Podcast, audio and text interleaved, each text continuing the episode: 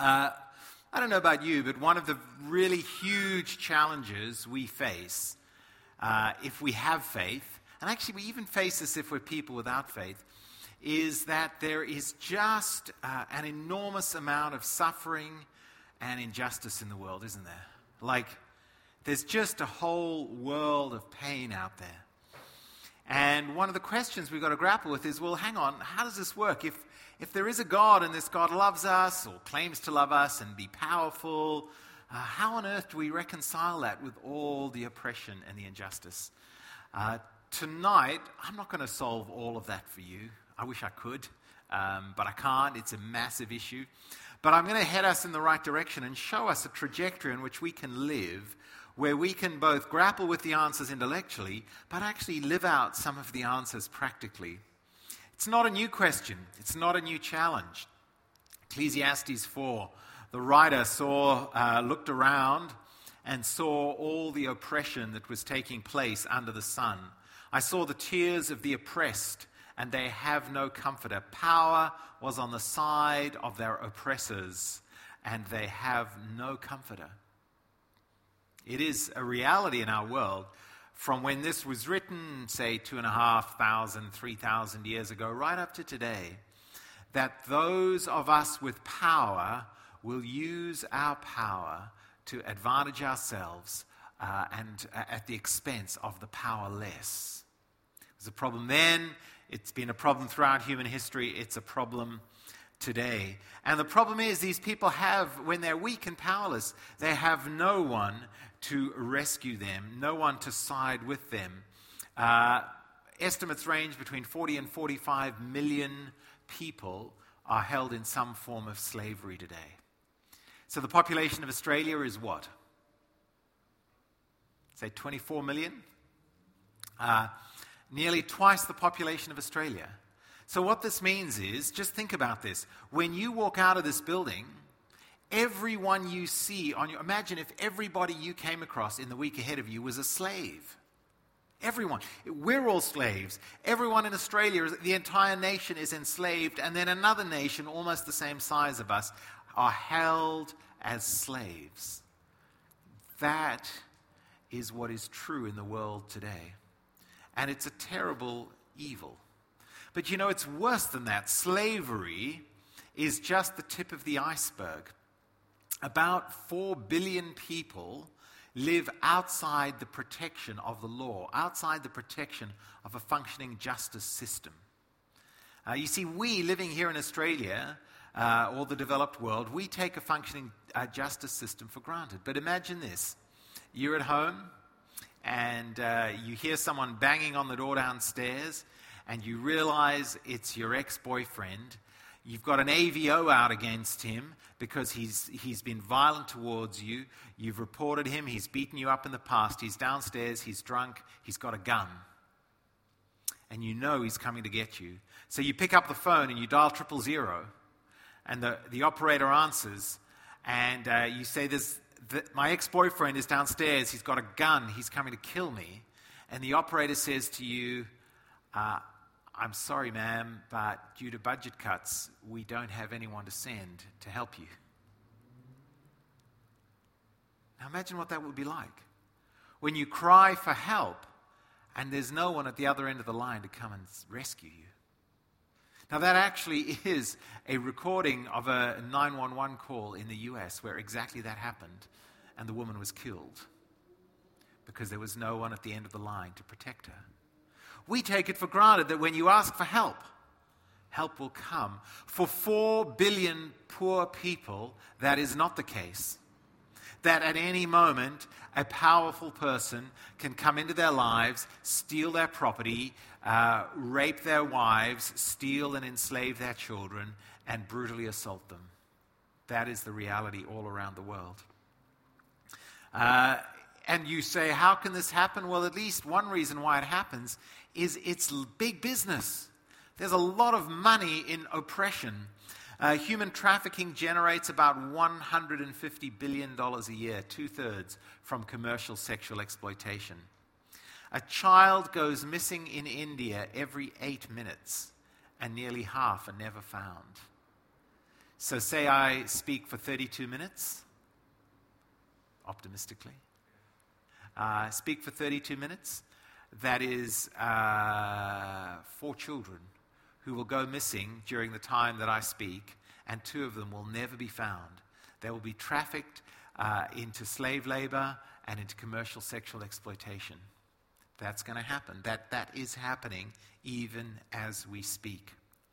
Uh, credible and conservative estimates of global sex trafficking indicate there are between 4.2 and 11.5 million people held in forced commercial sexual exploitation. And, friends, that number's going up with the massive wave of migrants flooding across Europe from, uh, from the Middle East and from Africa, the vulnerable women and children are being picked off by human traffickers and trafficked into commercial sexual exploitation. There's been a massive uptick in this uh, over the last couple of years.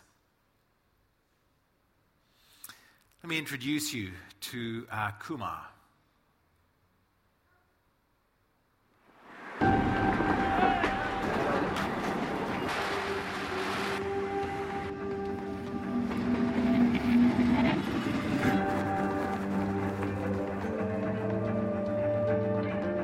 You're working 14, 18 hour days with very little sleep, no freedom, dignity is taken away from them.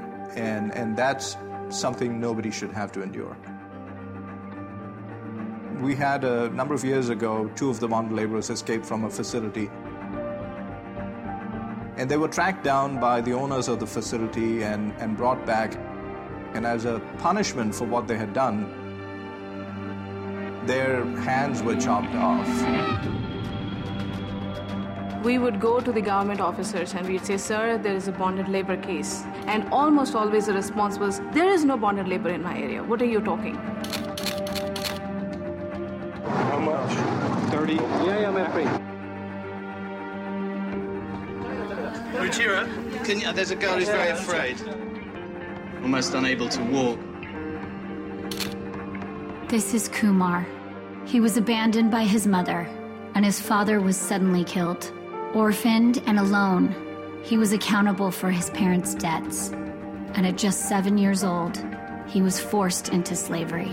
வேலை செய்யும்போது ஒரு நாள் sir ரொம்ப கையெல்லாம் ரொம்ப வெளியே எடுத்துக்கிச்சு sir ரொம்ப எரியிற மாதிரி ரொம்ப கொள்ளு தூக்க கூட ஆகமாயிருச்சு sir Kumar remembers a day where he was so ill he couldn't get out of bed. Immediately, his owner came looking for him. அவங்க வந்து ஏன்டா வேலைக்கு போகலான்னு கேட்டாங்க. நான் சார் உடம்பு சரியில்லாம் சொன்னேன். அப்புறம் அவங்க வந்து கூட்டிட்டு போனாங்க ரூமுக்கு கொண்டு போனாங்க. அப்புறம் ஷூ கால்லே வச்சுட்டாங்க.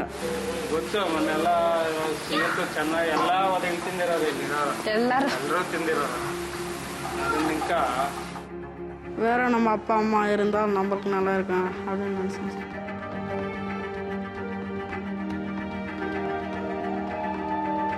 Kumar was trapped by debt and a slave owner who beat him continuously. He, like so many, had no remaining hope for a way out.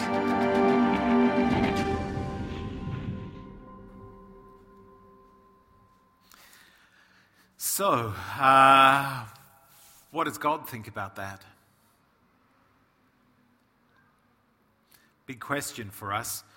Well, the Bible is really, really clear. Uh, one of many, many examples. Psalm 10, the psalmist says, You, Lord, hear the desire of the afflicted. You encourage them, and you listen to their cry, defending the fatherless and the oppressed, so that mere earthly mortals will never again strike terror. The Old Testament, the scriptures are so clear that God's heart is for the poor, for the vulnerable, for the broken, for the oppressed.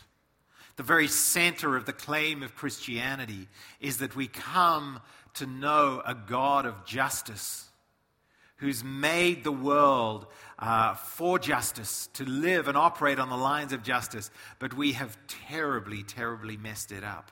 Now, one of the great tragedies of the world is that even God's people, Israel, in the Old Testament, They had these instructions from God about how to, how to love the oppressed, how to do justice, how to walk humbly with their God. They, they, God told them how to live, how to care for the poor. But as in so many ways, Israel failed because the problem was in too deep. The problem of the orientation within each of our souls to use our power to oppress the vulnerable was a problem that was so deep in Israel that, and as it was in every human heart, that simply telling them what to do wouldn't solve the problem. Something else was needed. And that something else was that the God of justice himself would step onto the stage of human history, himself to right what was wrong, himself to bring justice and freedom to the world. So it's no accident that when God arrives and announces his, the beginning of his public ministry in the person of his son Jesus, uh, this is how he starts in Luke's gospel. The Spirit, this is Jesus, picks up the scroll, reads from the book of Isaiah, and says, The Spirit of the Lord is upon me because he has anointed me. That is, God has made me Israel's Messiah and King. That, that's what it means to be anointed. He says, Spirit of the Lord has anointed me to do what? To bring good news to the poor. He sent me to proclaim release to the captives and recovery of sight to the blind, to let the oppressed go free, to proclaim the year of the Lord's favor.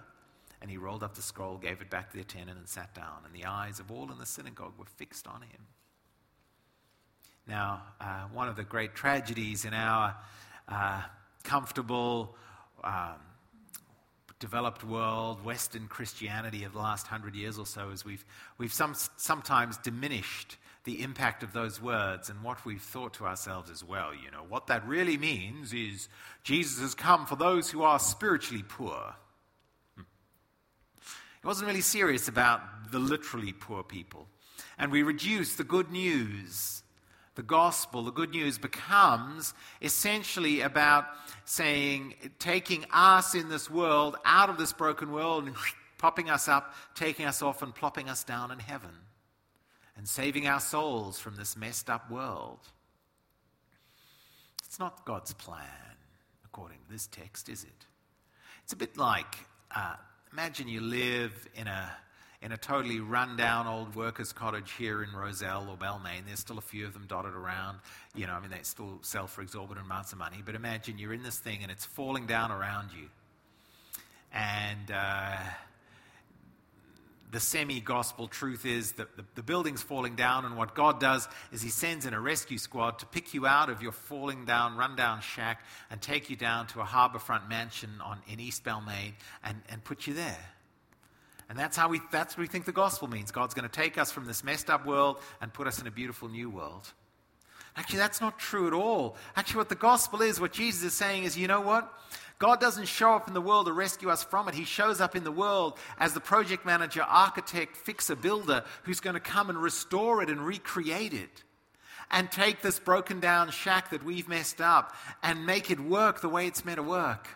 He's here to heal it to do away with all injustice and all evil, everything that messes up this house that God has given us, He's come to fix. And then He's going to fix us up, and then we're going to live in this renewed creation in a place of glory and beauty and delight and joy. And it started with Jesus. That work of restoring and recreating and renewing and healing the world, Jesus says, that's begun in me. I'm here to heal the world, to renew all of creation. But here's the thing, right? I don't know why God does this, but He gives us a role to play in that, which is nuts, right? If I was God, and it's good news I'm not, but if I was God, I'd just send in my own demolition crew, man. I'd be like, these humans are useless tradies. They're just tradies, never show up, man. You book them to come do some work on the house, and they're never there. They're just down at the beach. They're, they're chucking a sickie for all of their lives, completely uninvolved in God's great building plan. But God says, No, what I want to do is I want to, I want to work with people. I want to work with you guys. This, this people here in Darling Street, I want you to join with me in this. These are some of the instructions he gives us. If we want to fix this world, if we want to work with God, again, book of Isaiah, learn to do right. seek justice, defend the oppressed, take up the cause of the fatherless, plead the case of the widow. Now, I sometimes think, I don't know if you sometimes think, I sometimes do. Thinking's good. But sometimes I think, man, we overcomplicate Christianity enormously. We make it so difficult. Here's, here's the essence of Christianity it is all about love. And in this culture, in the current debates, that's quite an important point to make, right? Uh, this is the essence of humanity. When Jesus was asked to summarize the law uh, and what is, what is God's intention for us, he said this true humanity is to love God with all your heart, mind, soul, and strength, and love your neighbor as yourself. If you want to know how to lead a good life, you want to know what it is to serve God and to make a difference in the world, well, then love God with a totality of being and love your neighbor as yourself. Two questions arise, though. The first one is what is love? Okay? Because a lot of our confusion arises from our confusion around love. So typically, in our contemporary language, we, when we say we love something, what we really mean is we desire it strongly, right?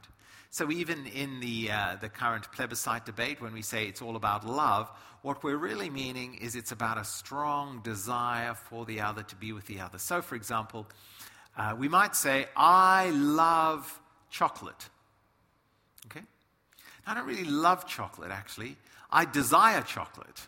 Because uh, love, biblically defined, at its core is about a relentless, other person centered commitment to will and do what is good for the other.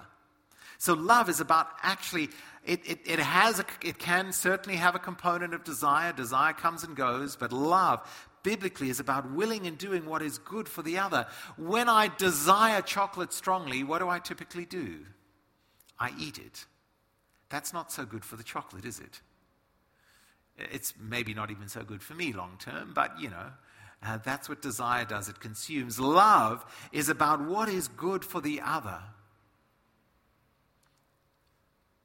And God says this is what we should do. Now, the second question is what? If I figured out what is love, according to this, what's the next obvious question to ask? Who's my neighbor? And lawyers have been asking this question ever since Jesus first gave this command. And the first thing the lawyers, the religious lawyers, did is they said, Well, who's my neighbor? And so what was Jesus' response? He told them a story. Story of the, the Good Samaritan. Or you could reframe it, the story of the really messed up religious people, which is probably just as helpful a way of framing it, right? So this guy gets beaten up on the road to Jerusalem, and he's lying there bleeding and dying. And, and the succession, in the way the succession of religious people go past Jesus, priests, they're off to go worship in Jerusalem. And they're going to the temple. Now, here's the thing, and they, they, they, they, look at this guy bleeding on the side of the road, and they, they walk, they very carefully walk past him on their way to Jerusalem. Why? Because the risk for them was if they touched him and he was dead, according to the Levitical holiness codes, if you touched a dead body, you were ritually unclean and couldn't go and worship in the temple. So, messed up religion says I'm going to go and worship in the temple, and that takes priority even over a person bleeding to death on the side of the road. And then Jesus says, of course, the one person who really gets the heart of this is the Samaritan. And that's a slap across the face to all the religious guys because the Jewish folk, because the Jews hated the Samaritans. The Jews thought that the Samaritans were complete apostates who didn't understand anything about God. And he says, No, this guy understood the very heart of God is a heart of love and mercy and justice for the broken and the vulnerable. And that priority of love takes precedence over the priority of religious temple observances. That's the inner heart of God's whole plan. That's our responsibility to love. Now, it's quite obvious to me then that we need to care for people in the totality of their being, right? Uh, is my neighbor not Kumar? Is your neighbor not the 20 million people held in bonded labor and commercial sexual ex- exploitation in India? Is your neighbor, is my neighbor not the 10,000 young boys held in slavery on fishing boats in Ghana? Is your neighbor, is my neighbor not uh, women and children in Uganda who are, who are violently assaulted and kicked off their land by oppressive, powerful business people and men? They're our neighbors, and we're called to love them. Now, one of the great tragedies in our tradition theologically over the last hundred years, and we're, we're slowly getting away from this, is we've separated out uh, evangelism from caring for the poor. And if you've grown up in, in this city and going to churches in Sydney, you'll have heard a lot about what really matters is preaching the gospel. That is, that is what's eternally significant. And you've got to be very careful. You don't want to, you, the social gospel is all about caring for people's physical needs, and, and you don't want to do that. You've got to just, what matters most is evangelism because you don't want to send, you know, uh, hungry people to hell slightly better fed. If you've ever heard that argument, it, has been around here in the city for uh, a very long time. And I always think that just seems slightly strange to me because I think the demand of love doesn't separate out you know, uh, whether I care for someone spiritually or care for someone emotionally or care for someone physically or care for their legal needs. It's just love, right? Uh, in fact, the Bible's really clear. If you see a brother or a sister in need and you ignore their need, how can you claim to have love? Says the letter of John. You, you just can't. So it's really, for me, it's really simple you look at the world and you go, okay, Lord, you've given me the responsibility and the opportunity to go and love people. I want to love them in word, I want to love them by sharing the good news of Jesus with them, but I want to love them in deed. I want to rescue them. I want to see uh, that, that they are protected from evil and injustice. So, our opportunity is, is given to us by God. And this is the mission of our church. So if you're visiting here tonight, this is what you need to understand about the DNA about, of the church, and actually about what I think every local church and the body of Christ is on about. Our mission is to work with God. It's not just us, it's working with God to bring spiritual, cultural, and social renewal to our community, our city, and our world that, that this is what we're doing. We're working with God to renovate everything, and it starts here, but it goes to the ends of the earth. And it encompasses our spiritual lives, but also it has to. It has to encompass rescuing people from slavery. It's one of the, the most startlingly obvious evils in the world. There is such moral clarity around slavery there is no excuse. Once we see that it's there, there is no excuse to not do something about it. Uh, now, you might say, but Mark, what can I do? That's a good question. That's the right question to ask. I don't see many of us about to jump on a plane and head to India to bust into a you know, brick kiln and set some captives free, right?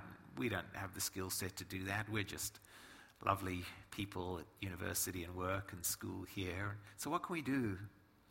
Uh, well, our strategy at church is to say we want to work in partnerships with people where we are responsible to bring renewal in our sphere of influence here in Sydney. We want to work with partners in other parts of the world to do work that we can't do. So very simply, we get, you know, we might want to work just a slight detour now, we might want to do, we do want to do some work with Indigenous Australian and the, and the, and the real difficulties and challenges facing Indigenous Australians. Now, we can't do that, but we can find partners who can. We want to share the gospel of, of good, the good news of Jesus with Spanish students. We might do that through CMS with our, part, our missionary partners, our link missionaries. But in this instance, to address slavery, we want to work with International Justice Mission And many of you are familiar with IJM. We've been involved with them for some time, but we want to up the involvement. We want to lean into this mission and join together uh, with churches around the world. There are more than 2,700 churches globally today uh, celebrating and leaning into Freedom Sunday. There's a global movement in the body of Christ to stand up and say, we want to end modern day slavery in our generation, just the way that the Clapham sect under John Newton and Lord Shaftesbury ended the transatlantic slave trade in their generation. We can end slavery in our generation.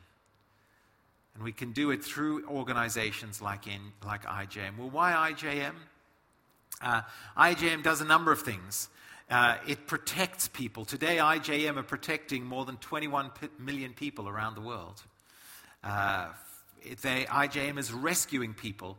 The vision of IJM and the mission is to rescue thousands, protect millions, and prove that justice for the poor is possible.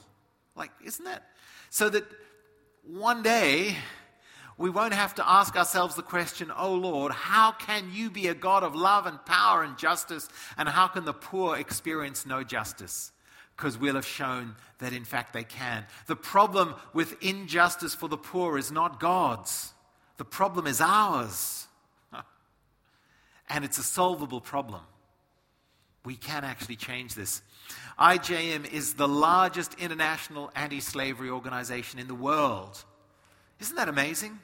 Started 20 years ago by one Christian lawyer, Gary Haugen, in the United States. And, and it is deeply Christian, motivated at its core, saturated in prayer, shaped by spiritual disciplines of obedience and submission to Jesus, of quietness and stillness. The largest anti slavery organization in the world is people like us, people of faith following Jesus. That's amazing, right? How cool is that? This is what Christian people do. We end injustice, we end oppression, we work with God to heal and renew the world. Uh, and IJM is doing that. IJM has a proven model of change where as you remove impunity for evil, evildoers stop doing evil. So, uh, over 1,200 convictions through IJM prosecution have happened to slave owners, rapists, and other criminals. And not just that, if you're into leverage, in the last five years alone, IJM have trained more than 45,000 officers and officials. So that the work of protecting the poor, of setting the slaves free, is, is work that needs to be done in India by Indian policemen, by Indian prosecutors, by Indian magistrates, by Indian politicians, by Indian social workers. And everywhere this injustice happens, uh, IJM is working to raise up and train locals to do this work. So, uh, earlier this year, two of us from this church, Michelle England, who's a barrister, and myself, uh, led a team of eight Australian barristers and judges to go and train barristers, prosecutors, and judges in Uganda so that we can train and equip and together mobilize civil society to end this evil. And IJM is working in nearly 20 communities around the world. The very latest office to open has been in Bangkok, in Thailand, to bring about freedom for the thousands of trafficked workers working in the Thai fishing industry, held in slavery in, on ships, uh, serving up fish for people like us, particularly prawns and things like that, around the world. So, if we do this, what can we expect? Well, when we work in this way with God, we can expect it to change us, can't we? like, it's changed me. I'll tell you how it changes us. Here's one simple thing, man. It puts our own issues in perspective. You know, we all joke around and go, oh, first world problems. They really are. They really are first world problems.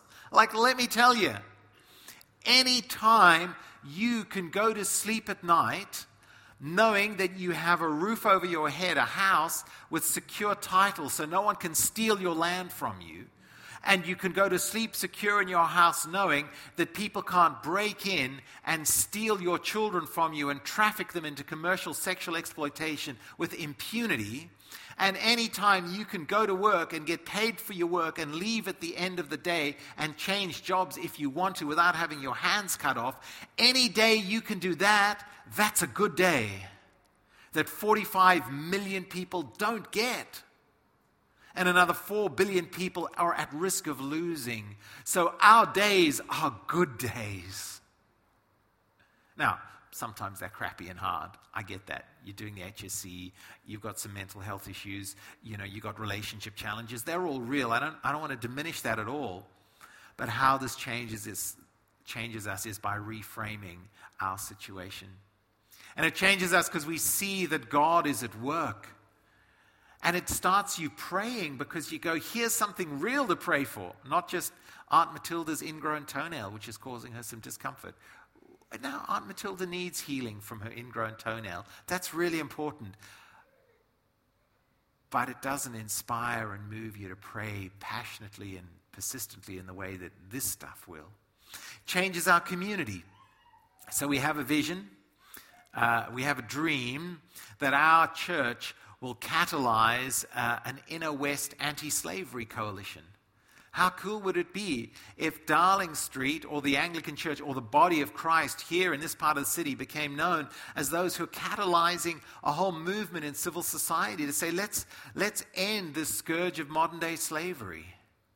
And we'll, we'll draw people in from all walks of life and mobilize people and raise support and raise awareness and change the world. And it's going to change the world because IJM's theory of change works. Uh, Here's an expected outcome God's will is done on earth as it is done in heaven. We just prayed that in the Lord's Prayer. Well, let me tell you, God's will is not that 45 million people are held in slavery. His will in heaven is that we're all free. So let's set people free. Here's another expected outcome that people will think Jesus is amazing as they, and they come to love him as they see him at work in and through us. Because he is because he's doing this incredible work. And we need to do this kind of work so that people can see that there's a God of justice at the heart of the universe. And that when we worship and love Jesus, we find our humanity back. And that he really is the hope of the world. People need to see that. When they think of Jesus, they need to think how wonderful and amazing he is, and they want to serve him. They don't want to think, oh, all Christians are a bunch of homophobic, bigoted fundamentalists who are no use to anyone. They just vote no and oppress everyone, right? We don't want that. Say no. When they think of the church, they want to say, man, these people follow this amazing God. And I want to do that as well. Tell me more about this God who would move you to serve in this way and would work so powerfully in the world. That's what I dream of. That's what I dream of. Kumar's story has a great ending.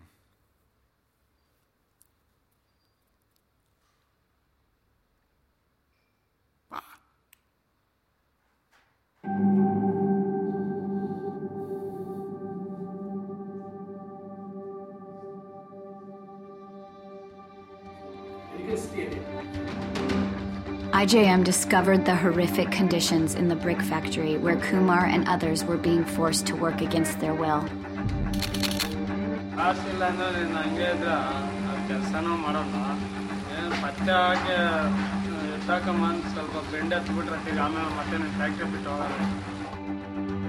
And, based on their undercover video evidence, local government authorities and police came alongside IJM to conduct a rescue operation. The more and more we are doing these rescues, people are getting aware that people are being abused, there is bonded labor, there is trafficking. Also, the law is going to take its course as well as perpetrators go behind. When the team arrived in the morning and entered the brick factory, 15 men, women, and children were rescued and given their freedom back. Then, they were each given a certificate to prove that they no longer owe any debts to their former owner.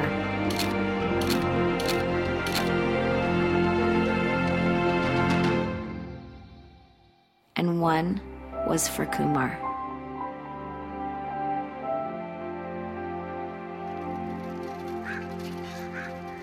After being rescued, IJM placed Kumar in their aftercare program to heal. You'd ask him a question anytime, no matter what, and he would say, The one thing I want to do, sir, is I want to study. He was clear about that.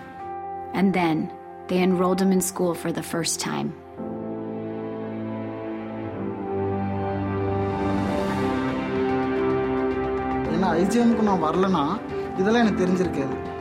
Today, he is studying to be a social worker help those still suffering like he did. இதை காட்டியிருந்தேன்னா அவர் உண்மையாகவே சந்தோஷப்பட்டிருப்பார் நம்ம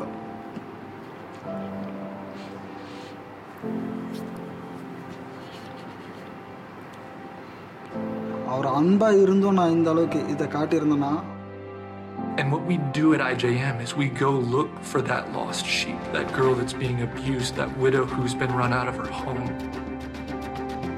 We will search for her until we find her. That's how our Father has loved us. That's how we are called to love others. Not to search for them until we've satisfied ourselves.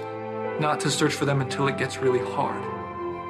But to go after them until we find them, to be relentless in our love.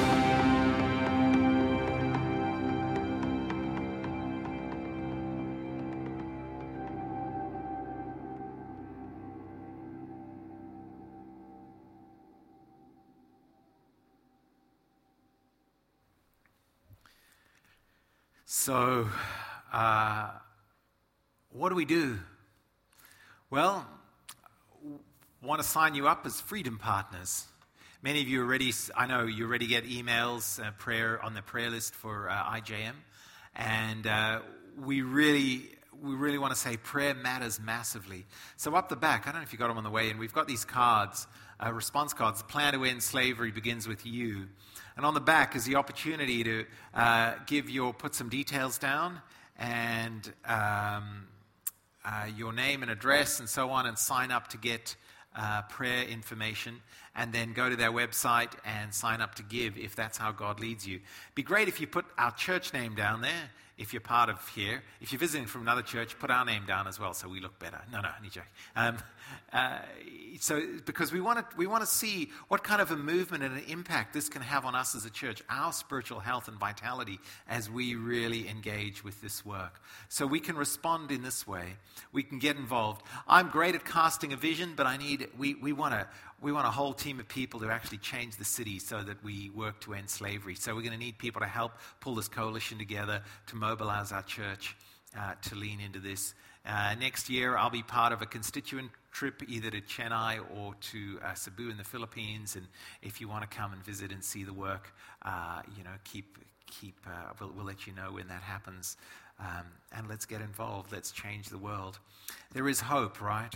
I mean, this is, uh, this, is, this is not a recipe for despair. This is not saying that, uh, that evil will triumph.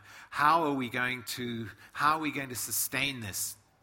Right, I've been living, growing up in Africa, living in the context of, of, of uh, all kinds of evil for many years. And I say, where does the power come to keep doing this? Where does the power come as followers of Jesus to keep fighting against oppression and injustice? Well, the same, our power is the same life of the one who, though eternally free, became a slave to evil, injustice, and death, so that we, slaves ourselves to these very things, could be released into his eternal freedom. This life of this God, who, though free, became a slave for us, so we could be free forever. This is the life that, if you're a follower of Jesus, lives in you. This is the power. This is the power. Come, let's change the world. Let's pray. Lord God, uh, thank you for the privilege of working with you, the God of justice, to bring justice and mercy to the violently oppressed poor, the slaves around the world. Forgive us for our apathy and indifference, our tiredness. It's all real, Lord, I know. But just, just stir us up as a church, as a people, to put an end to this. And may you use us to mobilize a whole movement in the city of Sydney and in our country to make global slavery end in our generation. We ask this in your great name, Lord. Amen.